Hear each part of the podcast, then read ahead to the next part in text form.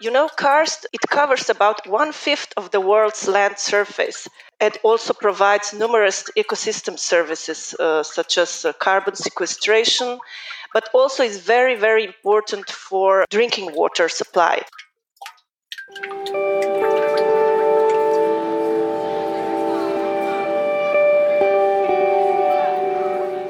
Hello and welcome. Welcome to the LifeWatch ERIC podcast, A Window on Science.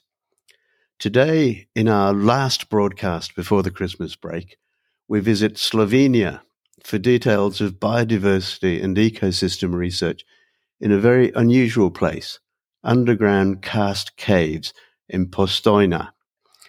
I'd like to welcome you, our listeners, to a window on science, regardless of whether you are accessing us through the LifeWatch ERIC website or on an Amazon, Apple, Google, or Spotify platform. Welcome.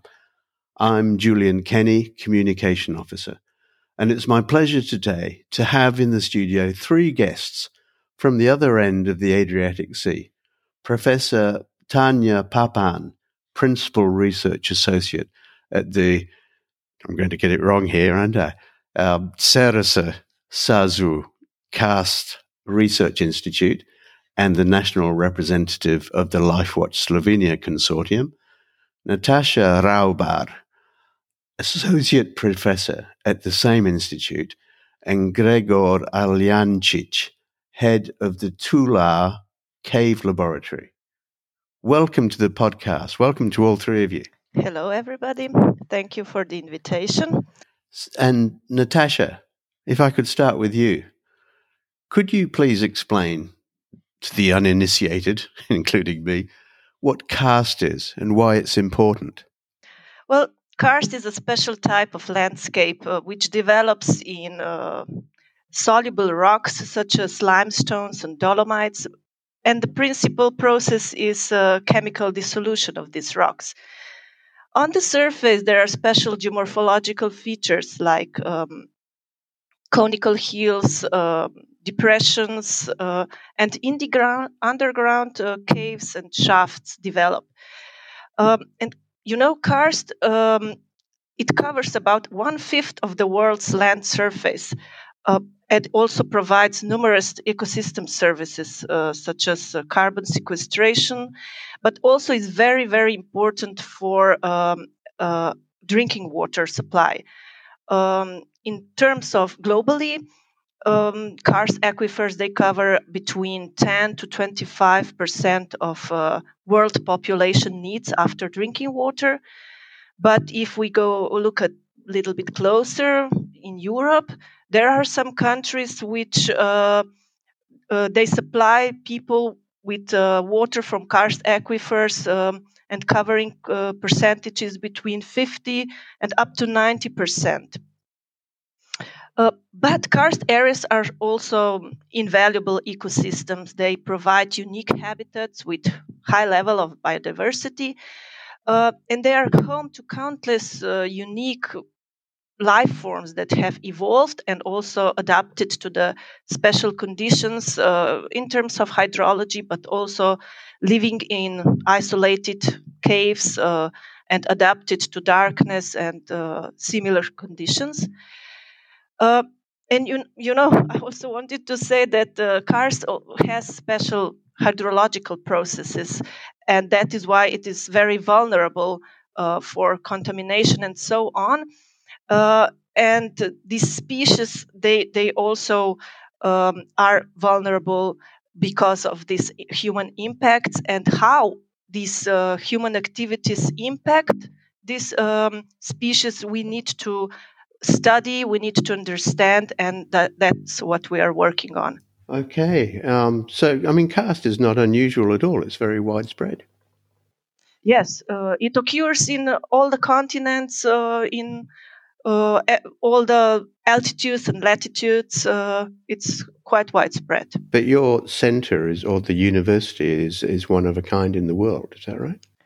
Uh, Karst Research Institute, yes, it is located in Postojna, and uh, we are uh, also consider ourselves as a cradle of karstology because here uh, in uh, in in these areas. It is a classical karst, classical like locus typicus of karst features occur here, and also the studies uh, from this area um, are are coming from not only from geomorphological, speleological point of view, but also uh, biospeleology has been born in this um, in this area. Wow!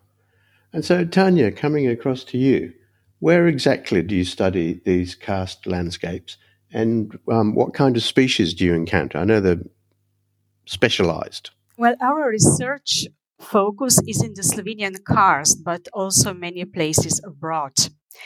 As Nataša already mentioned, in the hometown of our Karst Research Institute, Postojna, there is famous Postojna Planina cave system, which is globally exceptional site of subterranean biodiversity with uh, 116 animal species specialized to live underground. 116. 160. Yes. And of these, we know that 47 species have been scientifically described, but more than 10 await, well, formal taxonomic descriptions. Uh, among them, the most important cave animal and the flagship of karst biodiversity is Proteus anguinus, a blind amphibian that lives only in the Dinaric uh, karst region. Actually, it was discovered in Slovenia and has um, puzzled scientists for more than 300 years. So, for Sam. Sorry, Tanja, why does it puzzle scientists? It's your yes. national emblem, isn't it? Yes, but Proteus um, is a special animal, is um, uh, amphibian, vertebrate, and um, cannot develop to um, adult um, feature. Um, actually, he can uh, reproduce on the level of uh, larva, so he's not really developed uh, to the adult uh, stage and people thought that this is actually like uh, maybe a, young of dragons or something like that. So uh, they couldn't recognize it as an animal um, not as an animal that would live underground. This biodiversity can be sampled in different ways um, ways with using different methods. We used um, specialized uh, pitfall traps for terrestrial fauna. Uh, we also collect percolation water for searching specialized fauna that lives in um, epikarst, as we would say. And we measured also other environmental parameters, including, you know, electrical conductivity, temperature, pH, CO2, oxygen, and others. So we can say that karstology has developed into a complex multidisciplinary science covering a wide range of earth and life sciences. And this work is mainly carried out by the researchers of the Karst Research Institute, Research Center of the Slovenian Academy of Sciences and Arts, which is also the leading partner of the LifeWatch Slovenia Consortium, as you already mentioned yeah, at the very beginning. Yeah. And I mean, you mentioning that these subterranean habitats they must be very difficult to to get into. They're inaccessible, and then to do all these measurements and the monitoring that you do, you need special equipment as well. Uh, yeah, data collection in karst is particularly time consuming and sometimes life threatening. Escape exploration is generally difficult, but these data are indeed extremely valuable. In order to get more data about the impact of human activities, we are monitoring and observing different characteristics of groundwater, cave climate, and biota.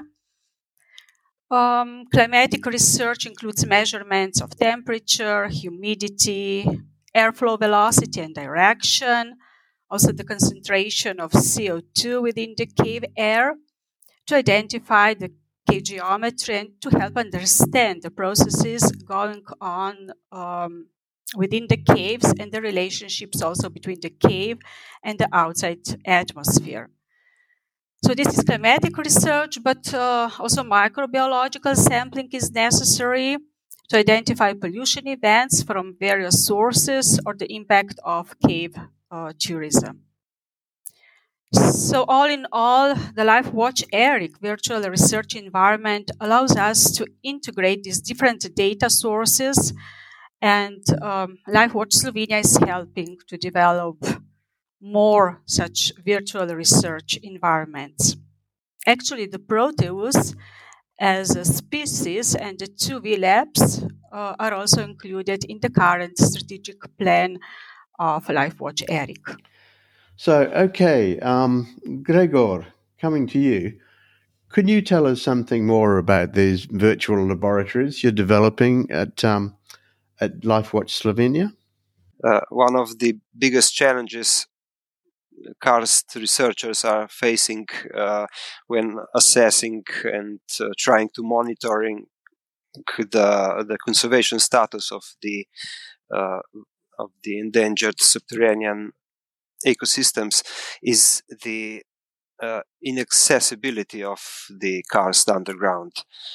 Uh, and uh, in 60 years ago, my father uh, was looking for same answers and solutions, uh, building a cave laboratory uh, where in semi-natural conditions we can then observe Proteus uh, uh, and learn about its life uh, away from its natural habitat. But the the te- technology of today and is is opening and is promising to to bypass this in inaccessibility and uh, this is what the uh, virtual laboratories are all about uh, Uh, we uh, at the LifeWatch Slovenia are uh, developing uh, two virtual laboratories. One is uh, one will be monitoring Proteus using infrared video cameras, imaging sonar, other environmental sensors to uh, to follow the behavior of, of the animal. And uh, so we will have the, for the first time, opportunity to, to see what Proteus is doing 24 7. Uh, so, uh, uh, not just for a few hours, as uh, researchers can can meet it in in its underground. Uh, the other virtual laboratory will be uh, monitoring karst groundwater as a, as the habitat of Proteus, and when uh, we we will then link both uh, both laboratories uh, together to to uh, be able to uh, correlate the behavior of Proteus on one side uh, with uh, different meteorological events such as flooding, pollution levels, to have a better or, or the first uh, online uh, uh, view into what's happening with this within this vulnerable habitats and ecosystems. Uh, and uh, we, we, will be using uh, advanced video tracking uh, to to follow each uh, individuals on on camera. Uh, also, putting our focus on the fair data, machine learning, and etc. to analyze this big video data and uh, and not for the last uh, to minimize the human presence in the uh, vulnerable cave cave habitats. Yes, of course. Yeah, it's complex, isn't it? Very complicated. yeah, yeah. I hope we will manage to to have a, a little uh, look at the what's happening there. Perfect. Coming back to you, Nataša and Tanja. What what is the overall what's the value of karst habitats and how are they endangered by anthropogenic influences? Yes, and especially these uh, special hydrological features. So, water entering the karst system very rapidly um, and flowing through the system very, very quickly. This endangers um, all living creatures in the underground and uh, in the areas related to this.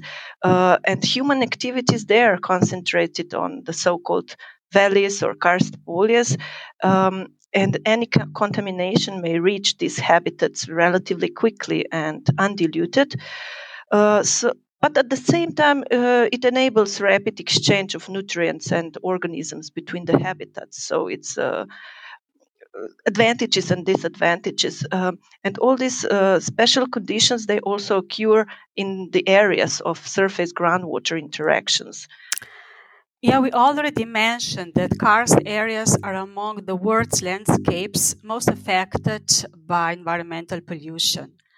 Most of the pollution in karst is due to unsustainable anthropogenic activities like um, intensive agriculture and industry, unregulated urbanization, and so on, uh, which are reflected in the decline of subterranean biodiversity um, and also loss of drinking water resources.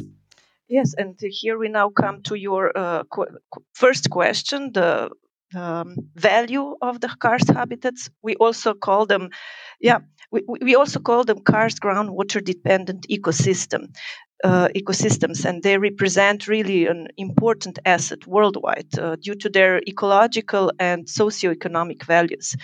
Um, and understanding their um, the main processes that are um, occurring in these uh, ecosystems from uh, hydrological processes, so the extent and the duration, and also the frequency of groundwater flow, uh, and then the main biota and indicator communities. This all helps us, hopefully, to understand these ecosystems and to manage them, um, to manage these unique resources better. And uh, to learn more about this, uh, it's also possible to study as a PhD of karstology at the University of Nova Gorica that Karst Research Institute cooperates with. This is the study called the Postgraduate Study of Karstology, which also has the UNESCO label of uh, Chair of Karstology. Yeah, I agree because changes in the quantity, intensity, and variability of precipitation could have implications on water quantity and quality in many karst areas. So this transition from wet to dry and vice versa can be rapid and thus, um, let's say, karst poljes or intermittent lakes create diverse habitats for specifically adapted communities. Okay, fascinating stuff. I was just unaware of all of this. Thank you, you know, all three of you, Gregor, Nataša, and Tanja.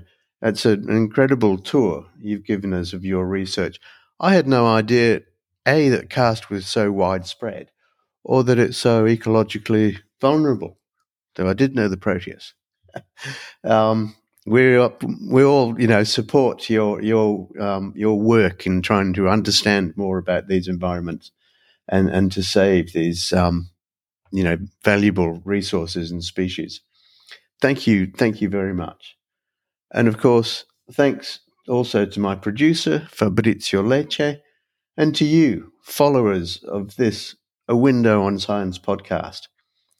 As I mentioned, we'll be taking a break until mid January, but please feel free to visit our website at www.lifewatch.eu and recommend our podcast to your friends and colleagues. Spread the word about LifeWatch ERIC and the, our e-Science facilities dedicated to biodiversity and ecosystem research.